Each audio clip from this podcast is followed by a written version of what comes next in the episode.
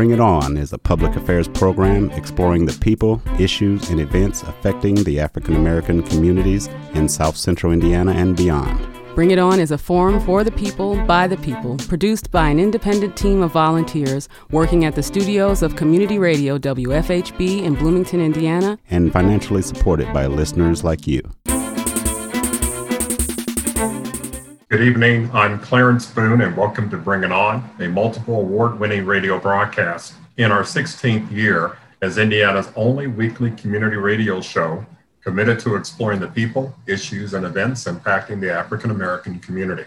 And good evening, I'm William Hosea. An implicit bias, unlike explicit bias, is an unconscious association, belief, or an attitude toward any social group.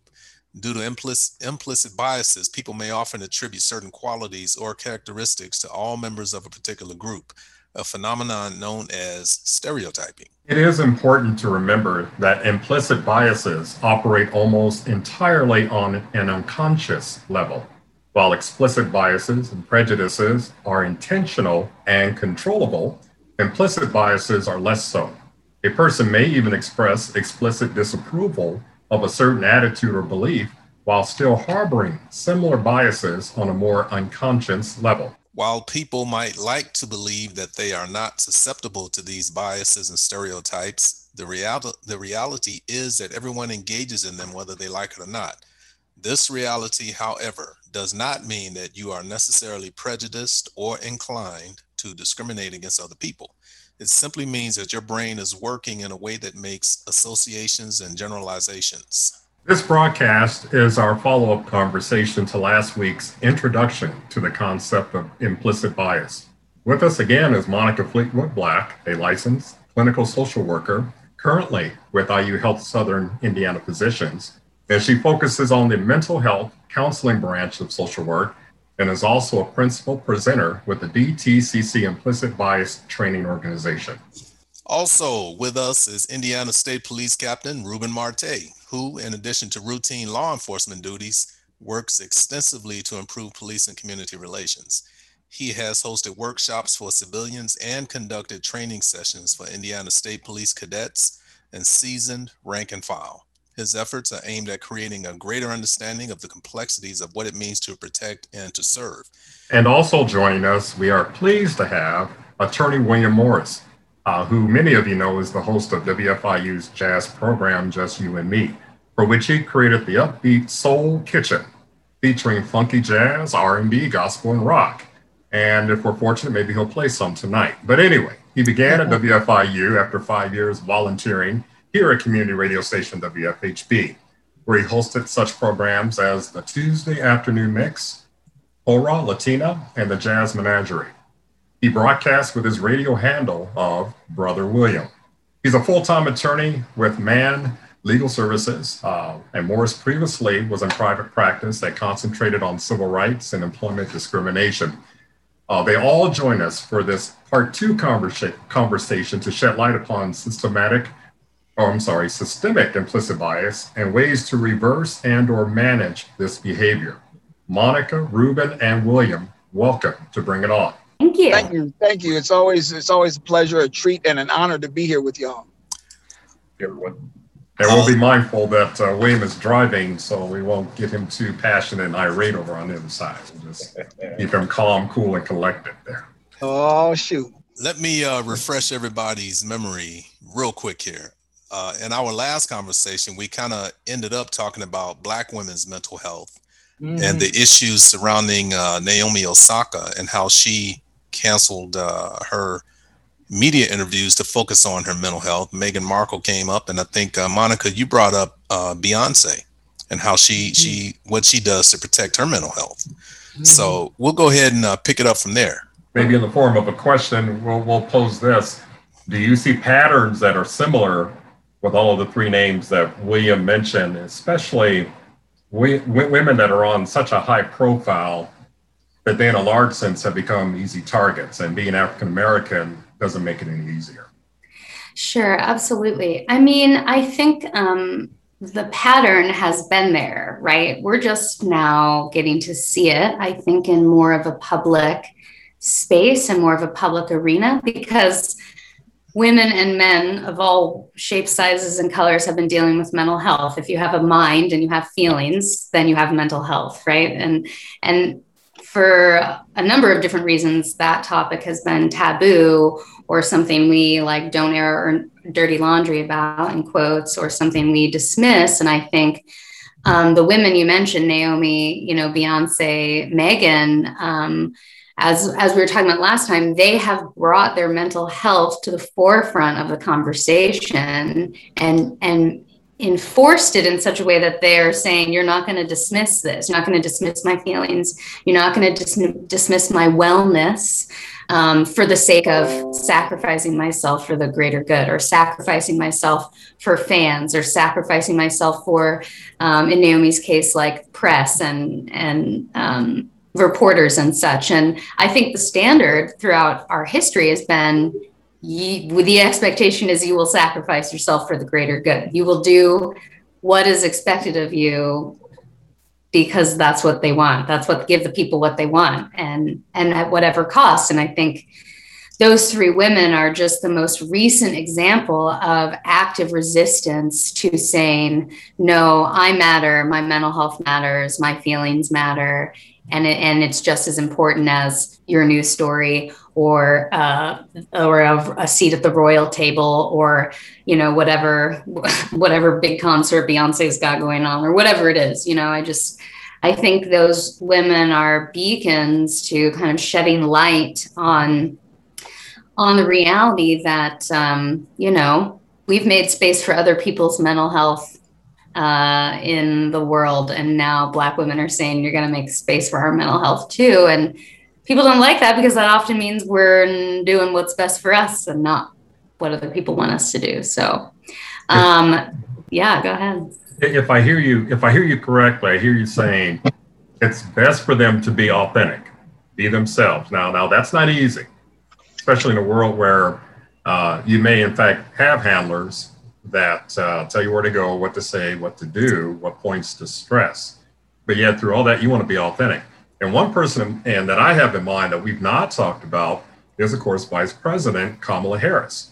Mm. Uh, it's just a matter of time. Uh, she got hit with some of it on the campaign trail, mm-hmm. but now I'm thinking that while she's in this position and more and more responsibilities are being hoisted on her, uh, how can she handle all this? So I, somewhere in there is a question, but also an observation. I just I yield it back to you.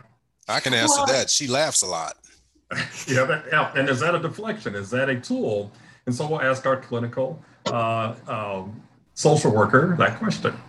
Yeah, um, certainly humor is a way folks um, deal with difficult emotions. And you'll see that. I mean, I see that with the kids that I work with um, kids will tell you like a really serious thing or a trauma they've experienced, and they'll laugh behind it. And that's just a coping um, mechanism that's pretty common throughout every demographic of human existence um, because difficult emotions are hard to lean into and hard to sit with. So if you attach humor to them, it makes it more palatable, not only for the person having those feelings, but also the person that's with them or bearing witness to those feelings. Um, and it's not, I'm not passing any judgment on the use of humor uh, to cope. Uh, it's, it's just a natural human phenomenon as far as I'm concerned. And it's not a good or a bad thing, but I think it's important uh, for folks to know when they're using humor to mask the real feelings or when they're using humor as a tool. Because I also think humor can be a tool it can be a weapon like look at so many comedians you know they're using their humor to talk about their pain you know and that's that's beautiful. That's when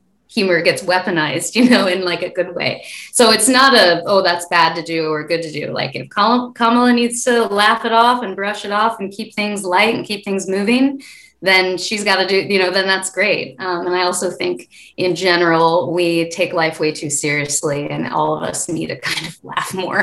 My husband is constantly telling me that. So if I repeat it out loud here, then I'll remind myself that that's important. So yeah, um, so I think it's twofold, right? Like humor, humor as a tool. And then, and then also, let's be real, people use humor to mask emotions and that, that I'm, I can't get behind. Um, but but I think um, used strategically, it can be a really effective way to communicate. It also makes difficult things more palatable, right? And if we're trying to talk about implicit bias, racism, sexism, and we can attach a little joy to it, Well, maybe we'll we'll attract folks to the conversation who might have been really turned off by you know anger, let's say, as as opposed to joy. So those are some thoughts. I think uh, comedians uh, are an excellent example of people who cope with uh, stress and how they do how they maintain their mental health. I want to bring Ruben into the conversation. Um, Ruben, we invited you on because we've been talking about, of course, implicit, explicit biases, and we wanted to uh, invite you in to present a perspective from law enforcement. So we've been talking about how different people cope with uh, maintain their mental health. But what what are some of the things that you teach uh, the law enforcement community on how to cope with mental health? Because that is a community where the stress level is always high. I mean, from from the moment you that you go to work to the moment you clock out, or if you ever clock out, the stress level is elevated compared to the rest of us, like myself, who's retired. You know, no stress whatsoever. So, what what are some of the coping mechanisms that you teach? Well, one of the things that that we try to uh, tackle is understanding what it is and and and and be aware of it. But the biggest hurdle I can tell you that we face in the beginning is that when we when we say, okay, we're gonna we're gonna train on, on implicit bias, one of the things that we hear a lot is that, wait a minute, I'm not racist. And people just hear that word and just shut down on it. So we had to take a different approach. And we, we've been doing this, uh, talking about implicit uh, biases, for about eight years now. So now we're trying to uh, revamp the training and make it an actual just training for implicit bias, that topic alone. And really try to, to emphasize that, that don't want to say you're racist. We're just saying that we have external influences. You were raised a certain way, you were raised a certain culture. And it doesn't mean that it's a bad thing. We, we all have it. Now, what you do with it is a different thing. Now, as sworn officers, we have to have that in check. Doesn't mean it's a bad thing. You know, I mean, I, I'm, I, I, when we use examples, you know, I, I, like a certain color. You could say, hey, you kind of implicit towards that. Well, yes, I am, but is that negative? No. But for us, we have to be very careful that when we deal with the public, and particularly people that don't look like you, you have to be mindful of the different culture. You have to be mindful that people are raised differently. You have to be mindful people talk differently. And just because someone from different culture is is talking loud doesn't mean that they're upset with you. Doesn't mean that uh, they're annoyed. You know, it could be that's just the way they talk. You know, so it's a very complex. It's a very uh, uh, uh sensitive topic. So we try to really reach out to the officers and say, hey, no one is saying you're racist. We're human. We are human. However, we do hold ourselves to a higher standard. We have the public watching us constantly you have the camera now on you, so you have to slow things down and you have to be aware uh, of how you carry yourself, what you do. Now, one thing that's a positive thing, uh, once we we go that path and people realize, listen, we're not saying that you're racist. People truly want to understand what is it that I could do to make this communication easier for all of us. I, I and one thing I also like about the new generation coming up now, they are the why generation. They ask why constantly. And that forces us to explain, and that's great. Because one of the things that we're trying to do now is we want people to explain, meaning our officers to explain why you're doing what you're doing. And if it takes time, it takes time. So we do look at that particular topic. We acknowledge that we have to stay on top of it uh, because the stress is real for us. Uh, so that's a different dynamic as well. So do we train our people in that, obviously, we should definitely do constantly.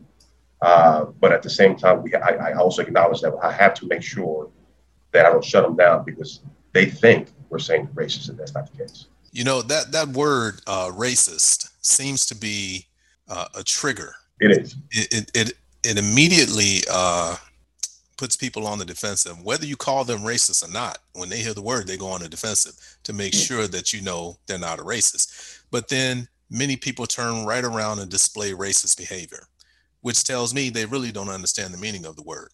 Um, I want to throw this question out to all three of you, but we'll we'll let uh, Brother Will start first. You don't mind me calling you Brother Will, do you? No, no, because you and me are brothers in more than one way. All right, that's what I'm You talking about. I? You see how I use humor? I use it a lot. So here we go. When you look at the political climate, you have some politicians, and we know who they are, strenuously objecting to teaching critical race theory. Um, just going off the deep end over the 1619 project. And Mhm. ultimately, in my opinion, they are objecting to teaching uh, African American or Black history, period. Mhm, mhm.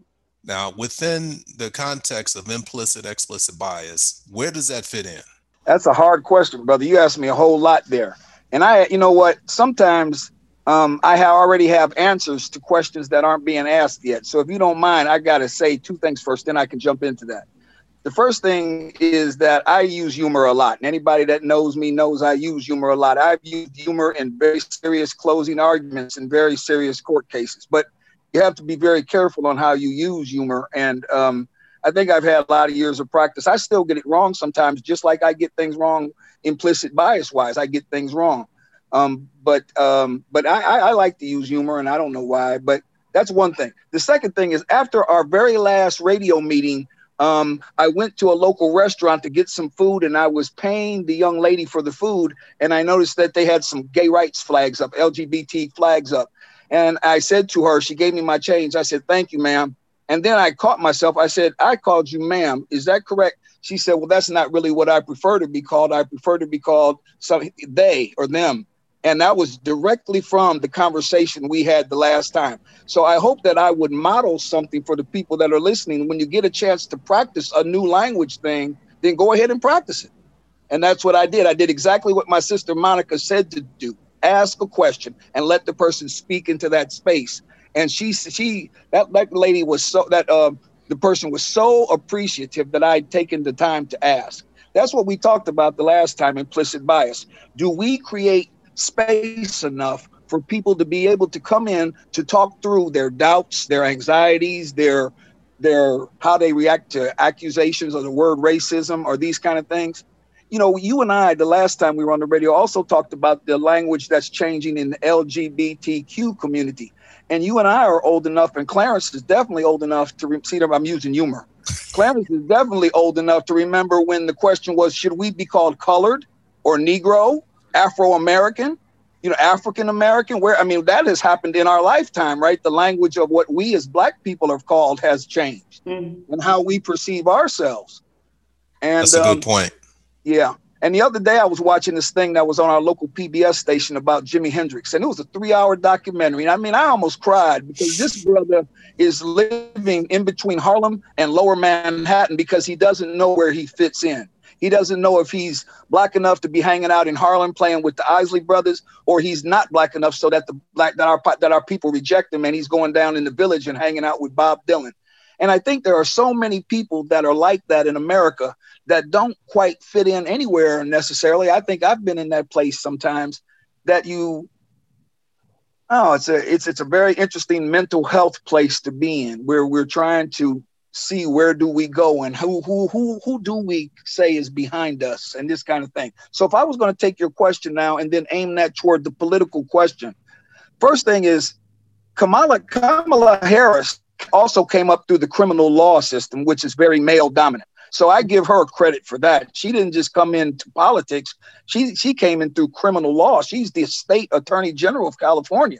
That is a very very serious male dominated job, and so she you know has has to have special skills, humor being one of them, but probably uh, an acumen and an intelligence that you know she's very confident in. She probably has a, a good sense of what justice means to her.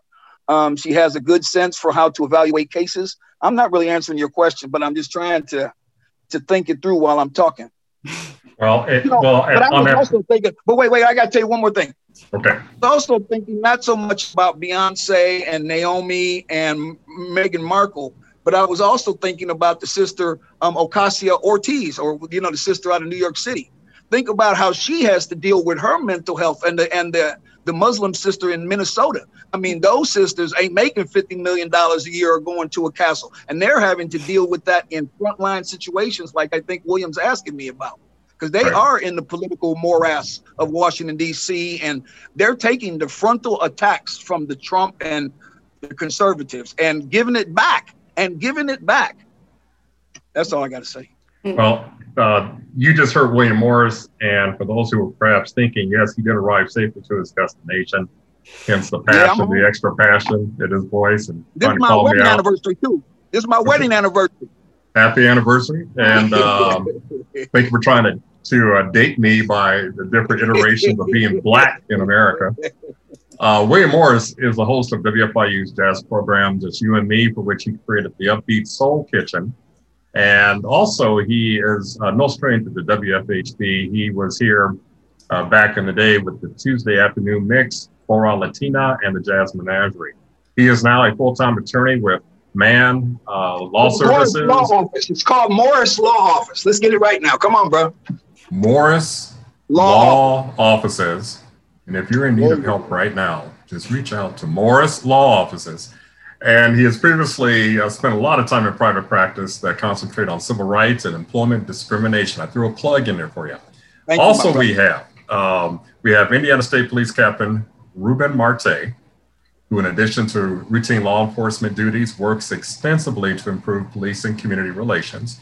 And my hat goes off to him because he has put together some phenomenal workshops in the community and the title was gripping and engaging. It was how to survive a pullover when you're pulled over by the police department. And of course, we have with us uh, Monica Fleetwood Black, a licensed clinical social worker, uh, currently with IU Health Southern Indiana Physicians, and has done phenomenal work with the BTC Implicit Bias Training Organization. That's where I first saw Monica in action. And I tell you, she was gently pressing the group getting us out of our comfort zone, which you have to do with this conversation. I, I want to uh, pose a question. Lately, some states have been getting away with changing their educational curriculum to ignore that certain things in history didn't happen, namely slavery and the Black experience. They're trying to, I'll just say, they're trying to whitewash, in my opinion. Mm-hmm. And it's it's openly going on. Mm-hmm. And I'm shaking my head like, you're causing yourself more problems. We have yet to just, as a nation, address it. Mm-hmm. And I think it was uh, was it not Bill Clinton that said our nation's long overdue for an open discussion on race?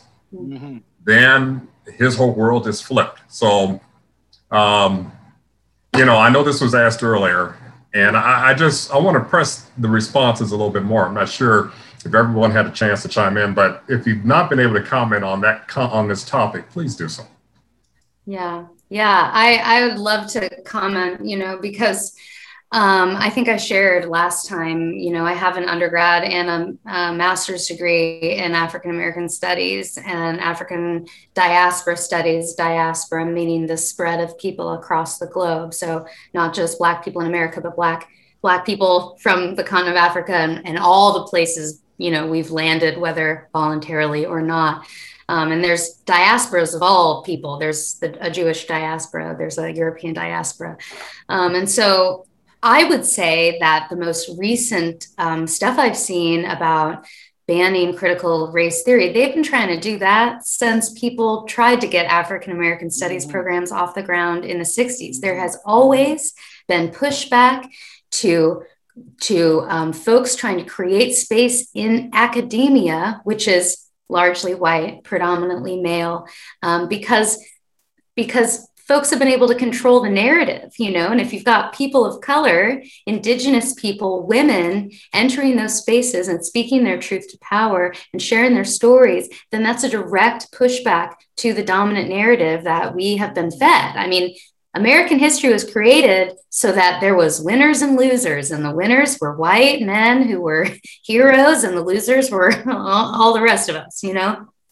And so, when you have programs in universities and classes within public schools that provide information that directly contradicts the um, the lie that we're often fed as children, you're going to have a lot of pushback to that because that then pushes people in power white men, white women in power to acknowledge the mistakes of their forefathers and foremothers and and take responsibility for their own actions today and how they're creating change in our communities. So I would say the pushback we're seeing is not new. Even at my time at Indiana University, there was talks of combining the Black Studies program with ethnic studies, combining it with, you know, Latino uh, studies and trying to like lump us all together as if studying the most diverse people of the world can just be done under one, you know, massive um, group. And there was a, so much pushback in in my graduate time to to dismantle uh, the African American Studies program uh, essentially, and it didn't work. Thank goodness, because of um, the dedication uh, of the professors and students and staff uh, in the Black Studies program here at IU, and it's still going strong. Um, but the attacks are not new. We're just now, it's now part of a bigger conversation. It's now part of a conversation that's happening um, is more widestream. And, and I think the reason we're seeing so much push- pushback is because people don't want to have to admit uh, the story we've been telling and the story we created wasn't exactly 100% the truth and it left out a lot of very important perspectives and stories so so i'll hand it off with that i don't know well, I, I, think with that in mind uh, you run into problems especially when you try to take a certain curriculum away from young minds young inquisitive minds it's like the old um, uh, tactic of telling a child no don't do that and what are they going to end up wanting to do they're going to want to go do it. So you tell them, no, we're not going to teach this because you don't need to know this. What do you think they're going to do as soon as they get the opportunity? Plus, you have the internet, and it's hard to erase all of the internet. So people are going to go out and find answers on themselves. And I'm also reminded that the pushback and somewhat censorship that we're experiencing, I think of books like uh, like Tom Sawyer, uh, which my daughter now is reading, and she stops and comes and asks me, Daddy, the language in here. And we have conversations about the things that she's reading to try to bring her up to speed on what's going on in this world. So I think every family, every individual needs to take some ownership and learn and find this, the knowledge and find the history.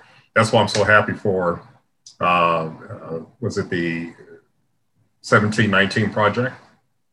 Uh, mm-hmm. I was so glad that that was put together because that is an education and, and I encourage everyone, if you can, to get that book. So I'll hand this off. Just so we're clear, 1619. Thank you. I, I, I deducted 100 years. 1619. and you know what's interesting about that, um, um, Clarence, is that if you look at the African diaspora from the Latino point of view, the story is really 1498 right 1619 is just when africans arrived in the in the land that is now the united states but I had been writing a book about African Americans in Mexico, and that was 100, 110 years before that. So the diaspora was taking place. That's one of the things that I think we talked about the last time how African Americanized we can make blackness. And really, okay. when you spend time with, down in Cuba with the Cubans or the black Guatemalans or the black um, Hondurans, I mean, it's, it's, it's, it's, there's a lot there that reminds us of ourselves, but it's different. It is different. And um, you know. But anyway, that's just another thing that really the project is more like 1498 in my eyes. I'm so glad we have you all on here tonight with us, uh, keeping us, checking us, and keeping us together. um, Ruben, I, I, I, really do want to ask you that in this age of just um, all that we've gone through, and we've talked about this before as far as um, uh, things that are being examined in law enforcement, um, efforts to reform law enforcement, implicit bias I long ago asked you a question about how psychological testing is used in law enforcement. And is it that there's such a shortage that sometimes results are ignored, or, or is there an effort to make sure that they get candidates, qualified candidates who, who have the emotional stability to do the things we're asking them to do? And I think it's still there. Part of that is, is yes, we, we, we do go back and check constantly but one thing I want to say, I want to backtrack to what Monica said. Something she said sparked a memory to me. and it's this our Black and Latino troopers, when the riots and the, the, the protests was taking place, they got beat up the most. Because people that looked like us were saying, calling us traitors, uh, doing the white man's bidding. Uh, why would you wear that uniform?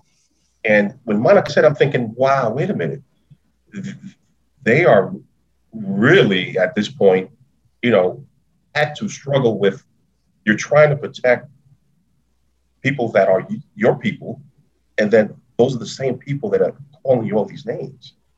And I could tell you that when it has happened to me, it it it, it took me back. It, it really did. And I remember those days. And I remember now with the young folks now, depending what word you use and what who you talking to, I'm not going to use that language. You will get the police, you know. And what I find after when I talk to the young people is that you can see it in their eyes how hurt they are because they sworn to help people and want to help, but then they are the main target of their anger. And that anger is real. So thank you, Monica, for saying that because that really opened my eyes when I heard you say that. And I thought about our young people in the front line. So, Brother Boone, so when you say that, as far as the psychological health, you know, uh, I make it a point, and we do make it a point that when we talk to the young people and uh, we talk to their media sergeants and make sure that they're doing all all of our troopers. Let me get that straight, but particularly the ones are uh, of color that are being targeted right now viciously. That does concern me and uh, that is one of the things that I like to do when, when, given opportunity is say, hey, you know, we need to make sure that our people are doing well because what affects them now can affect them later and their family as well. So, so that is that is a very crucial, uh, important question that you asked there, and uh, we do we're, we're doing everything we can to make sure that they're healthy. And in fact, we've been trying to be very proactive and and uh, on, on, on a, a weekly basis uh, send out emails if you need assistance and you need help. Hey, let's let's let's get it for you. And uh, we have a particular uh, fitness staff that does that constantly. Uh, we have multiple chaplains that does that do that as well. So we have mechanism in place to provide assistance. Now I tell you, the one that I, I worry about is the ones that we're not we're not aware of. That that concerns me um, because unfortunately we can't be everywhere every single time. But Monica, thank you for what you said because that is, I, I what you said, I put it into my world that I live in, and and I, I remember the hurt in these young troops. You know, after we debrief, mm-hmm. and, and and and and the anger that was towards them, and really they they, they were not the issue, they were not the problem, yeah. but we still have to stand there and and and do what's right for everyone. I, I have a follow up to that, if I can. I, I um, not lost to me as uh, the January 6th uh, riot. As a trainer, you witnessed that real time like everyone else. And we had you on the show to, to talk about that a little while ago, but now with this topic of implicit bias, um, what's your thought? Do you think Black um, officers were targeted and Hispanic officers were targeted more? And, and I still remember the heroics of one officer who really put his life on the line to prevent something horrific, really horrific from going on. So, can you comment on that? I don't know if you saw that particular uh, uh, uh, video. They showed two male black officers, mature officers. They were sitting down side by side and they were just talking.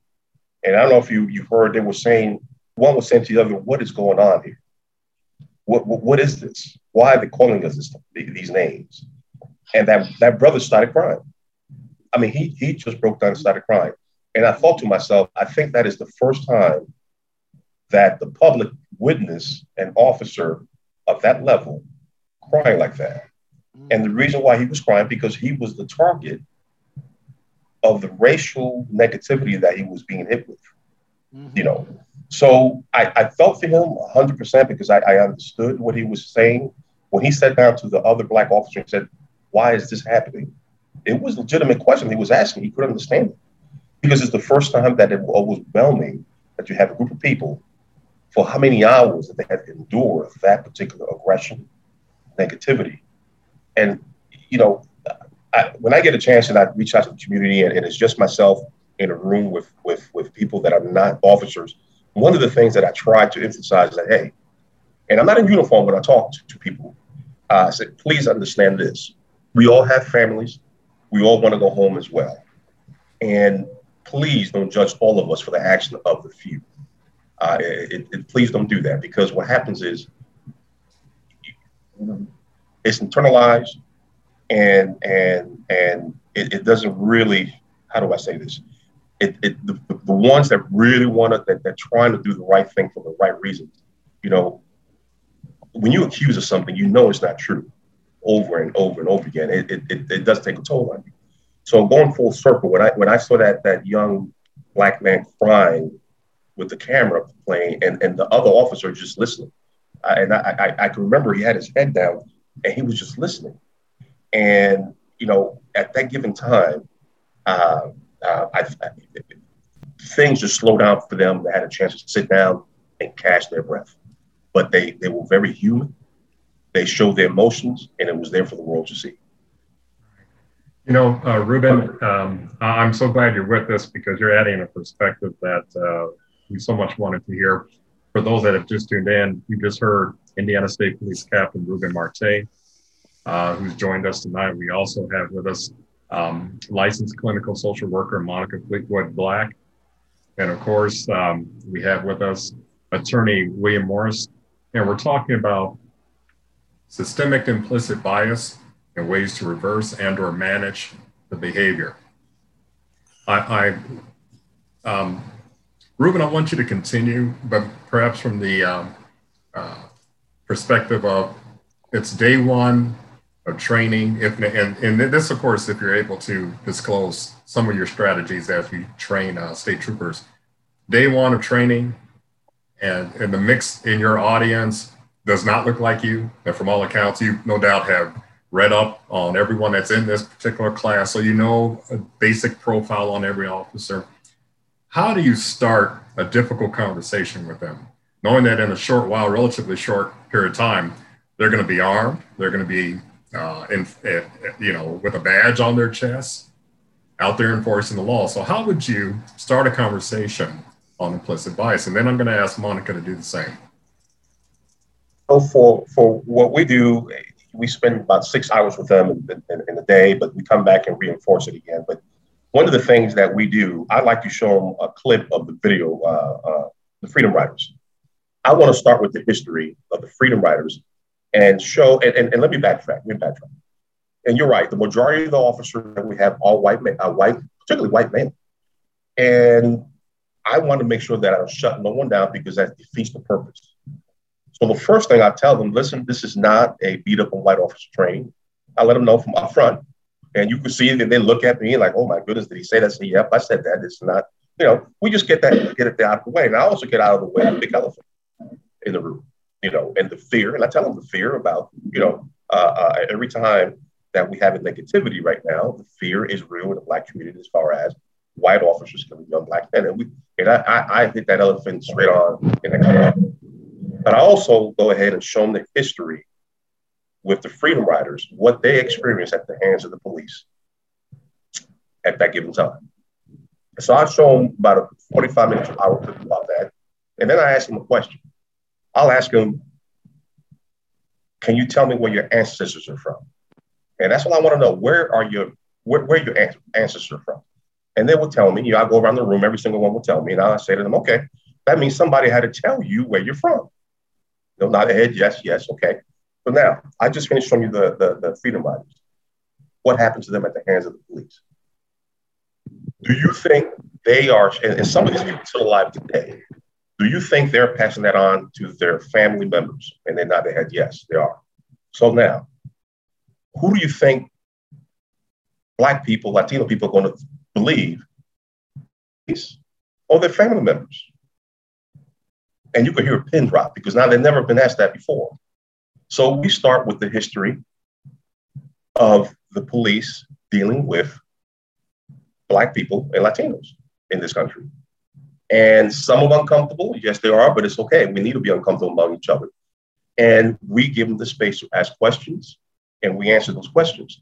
Now, at the same time, now we go into implicit biases.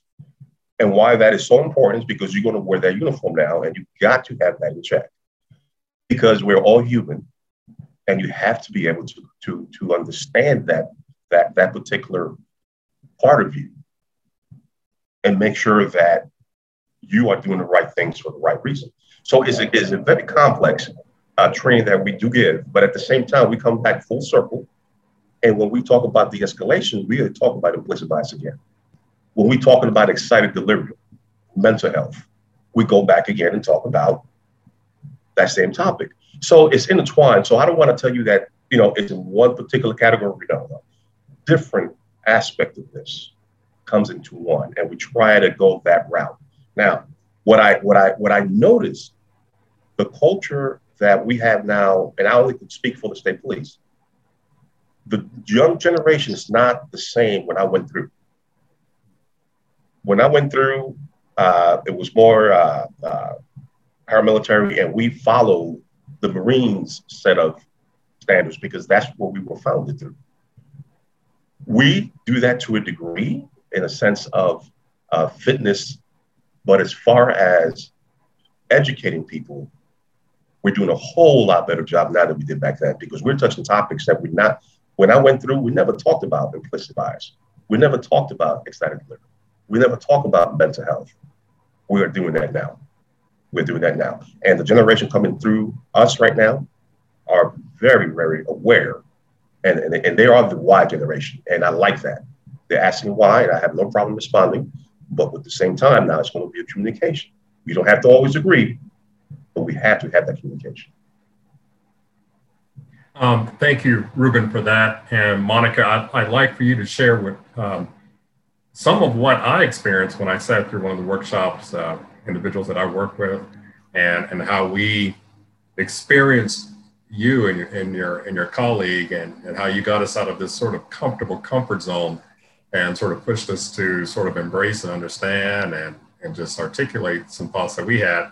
And then, of course, uh, we're going to ask uh, uh, Brother William uh, to, to likewise respond after uh, Monica. So, Monica, uh, please share with us.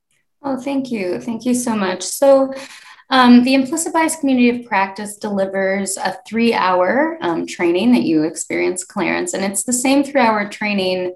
Um, you know, no matter who we're talking to, because we're trying to deliver like a unified, solidified, organized um, message. So, so when Brother William does implicit bias training, when I do, if you got it from someone else, everyone's getting the same training, and three hours might seem like a long time. It is not. I'm always trying to scramble and and and fit more stuff in. So if we had the luxury of having six hours with folks, I think we could do you know a lot more, especially with opening up um, conversations and discussions. But the point I think of our of our um, training is to provide some definitions. You know, when we say stereotype, what do we mean? When we say implicit bias, what is that? How is it different from explicit bias?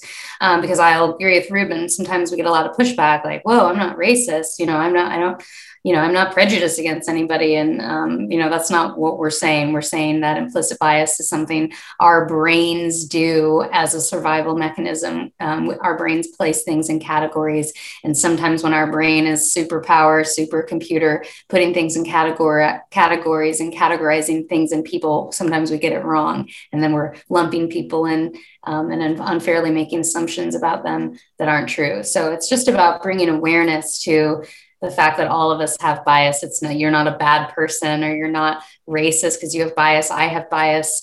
Um, it doesn't matter what color you are, what gender, um, but it's about being aware of it so you can slow down that quick categorization that our brains want to do. And that's just a product of being, we're animals and we've evolved. And this is just part of the way our brains have evolved over time. And so if you, I think it's also about making this um, topic accessible and using accessible language like everyday people speak, as opposed to the academy, which gets really into itself and sounds feels so good sounds so smart and pretty. And like i'm down for that. I had to walk in those spaces too but everyday people can't access that. And so i think one of the reasons i joined is because i want to make this approachable and bring our my real and authentic self to the table while i deliver training so I'm not just talking about facts.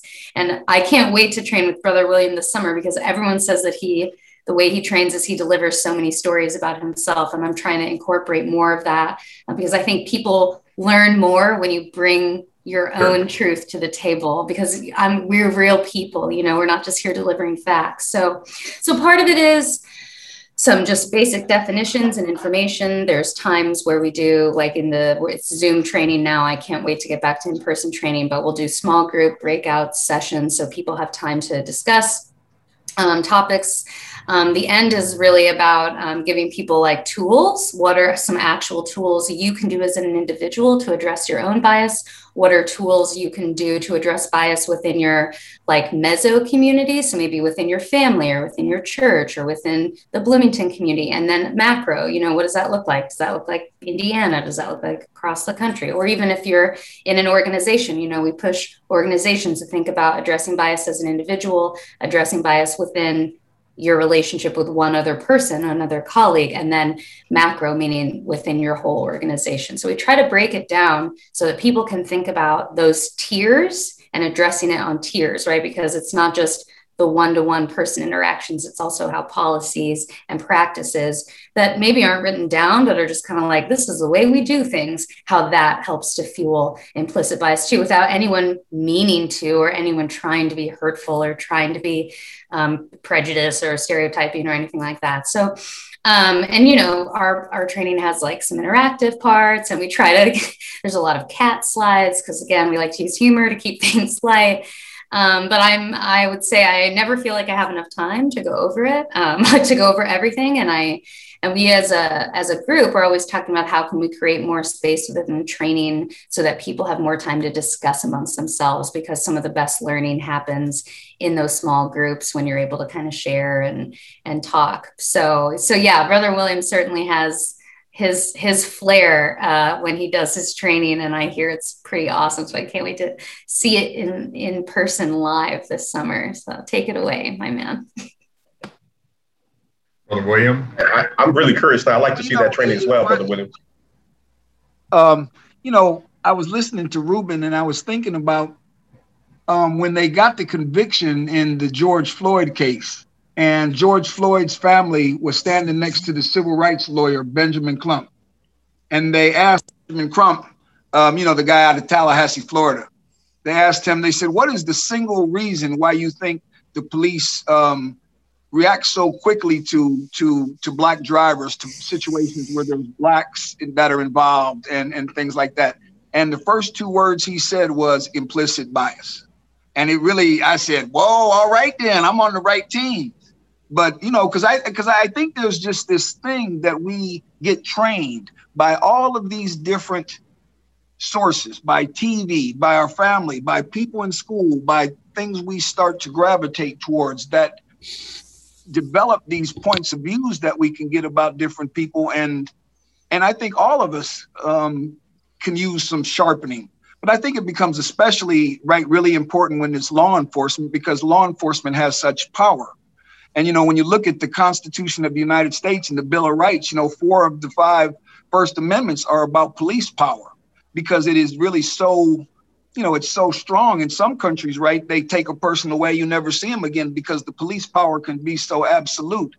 And so I, I really applaud the work that Ruben's doing to to uh, touch the minds and the perceptions of police officers as they go out into the community because you know we do know police officers deal with all kinds of people and often they're very young, usually men, but young men and women. And uh, this kind of training is just really, really important so that they can sharpen their own sense of fairness. And I think that's one of the things that good implicit bias training does. It invites people into a safe place where they can sharpen, if they can be humble enough. That's why I think it's good to tell these stories where they can sharpen their own sense of how to be fairer. Even if I think I'm already fair, I can always be more more fair. I don't know anybody who practices perfect fairness. Um, so um, yeah. So anyway, I think that's that's about all I have to say. When I do the trainings, I think Monica's right. I like to tell stories about myself because those stories about myself allow me to laugh at my own um, fragility in this whole thing. And so when I can laugh at myself, it just tends to make make it easier for people to come on into the space I'm trying to teach in. So um, well, well, now, now that's all I had to say, Clarence. I'm gonna keep it short now. And and I know why you're gonna keep it short because today's your anniversary. Oh and, yeah, yeah. Uh, my wife's sitting there waiting for and me. And I know I, I, I have the in my mind the visual situation. I see you moving around all through this interview, so I know what's going on. and we're going to start landing. We're going to start landing this interview, but I have one question that I want everyone to contribute to so that we can get to that point. All right, we, we, we've defined it. We, we've given examples. We've heard stories, as um, uh, Brother William has pointed out. One thing that I'd like to hear now is how do we actively, if we if we can't reverse it in three hours, I'm sure you're going to solve all the problems in the world. And I know that's not right. But say someone has this um, epiphany through the workshop and like, aha, wow, I, I have issues. I have this, that, and the other. But in the three hours, if they're, they're groping for a way to manage that thought or to explore themselves, what do you give them before you wrap up uh, this time together? And, and what strategies do you give them to sort of self correct themselves? And I'll start uh, where we began before with Ruben, and then we'll go from Ruben to uh, Monica, and then we'll end up with Brother William. Wow, I, have never had that question before. Uh, we normally the responses that I get is, "It's wow, thank you for not, uh, uh, not judging me," or uh, "Thank you for not saying that that I'm a, a negative person." And when when I when I hear those words, that individual is actually listening to pen um, however, we do come back constantly, or I might get approached uh, again and say, you know what, I, I, see things from a different light based on this training. Or, you know what, I, I sat down, that you show me the Freedom Riders, I wanted to see the whole thing. And I sat down with my wife and kids we watch it together. Now, these people telling me this. I never asked it, and they'll come back and tell me later when I see them when we retrain again. Uh, so, so in a direct way, you know, I get the feedback that is a positive feedback from people that I've, I've never really dealt with before. Now, that being said, another aspect I think I do very quickly is that through my years doing this, uh, working for the state police, it's 30 years on. So I've developed certain friends that people don't look like me. We have a certain particular bond, if you will. If I say to this person that might be a white officer, listen, trust me when I say to you, you know, people of color look off at officers a different way, and you have to be conscious of this. That individual look at me and says, since they know me for a long time, I said, wow, I appreciate you letting me know. Now, we don't share that with the public, but that was truly happening with us because if you experience certain things together, you develop a certain bond that you're going to believe that next person that tells you that. So for the young folks, is what I explained earlier. For the people that have been around me for a certain period of time, we talk about it in a different avenue, but we also get that message across based on the trust that we develop.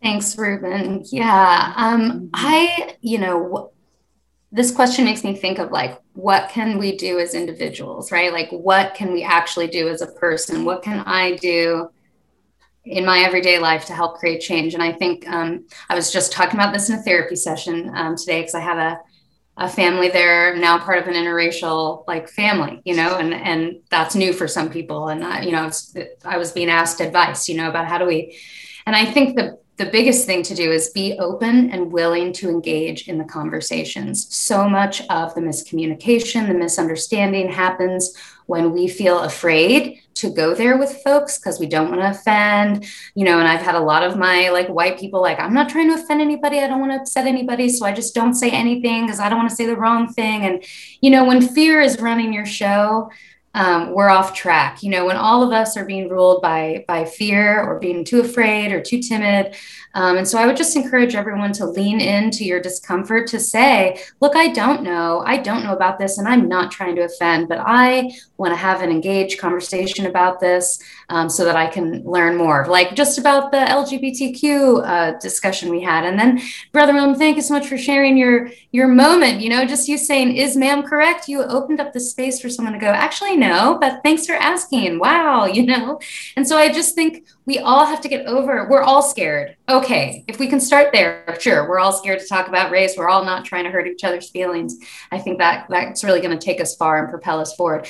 I also think um, and if you take our training, we'll talk more about this. It's about slowing down very um, quick thought processes and, and not just acting on impulse, but giving yourself a beat, giving yourself a breath to really think through decisions um, um, and, and, open up time for that. But the more you talk and the more you share, the better the world is. So, Brother William, your turn.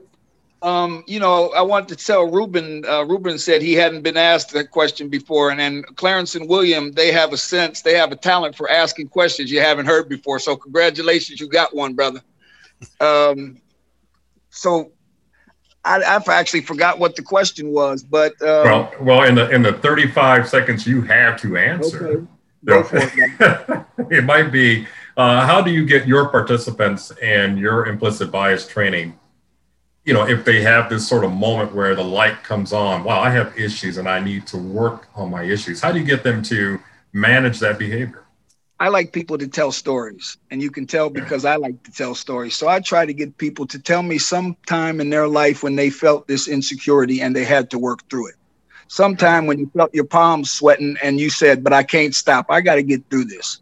What? Tell me about a time when you overcame your doubts and you worked through it and then share that with everybody so everybody can see that they're not alone in trying to deal with doubts and anxieties and isms and schisms like bob marley says you know you just and everybody has those moments clarence and you know what i'm talking about you know everybody right. has those moments when you got to work through something that you don't understand and you don't get and you don't see the clarity of it in that moment but it's out there but you got to right. keep going thank yeah. you sir you're thank welcome you. brother and I, I want to thank all of you uh, for coming on. Time again has has uh, crept up on us, but uh, we do want to thank uh, William Morris, who you just heard, Attorney William Morris, elaborating on his techniques and his strategy and intervention style.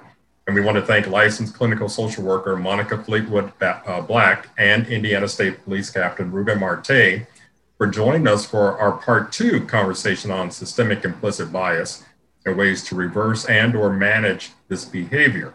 As a program note, we are hoping to bring to you a part three segment of this conversation. So stay tuned for more coming your way. Bring it on. last time we talked, you said we were going to do 20 of these. Uh, well, the contract, I had to revise the contract. Okay. okay. And on that note, Bring It On has an open submission policy. So if you have an idea for this program, we would like to hear it. Send an email to our volunteer staff. Our address is bringiton at wfhb.org. We want to make sure we share any and everything affecting the African American community with our listening audience in Bloomington and beyond. Our email address, once again, is bringiton at wfhb.org. And also, if you have an event or happening the African American community should know about, please send that information also directly to the Bring It On staff. Again, that's Bring It On at WFHB.org. Our show's executive producer is Clarence Boone. Assistant producer is yours truly. Consultant and WFHB News Department Director is Kade Young. Our program engineer is Chantalle LaFontant. Original theme music is created by Jamyl Efiom with additional background tracks by David Baker. For WFHB, I'm William Hosea. And I'm Clarence Boone. Be sure to tune in next Monday at 6 for another edition of Bring It On right here on your community radio station, WFHB.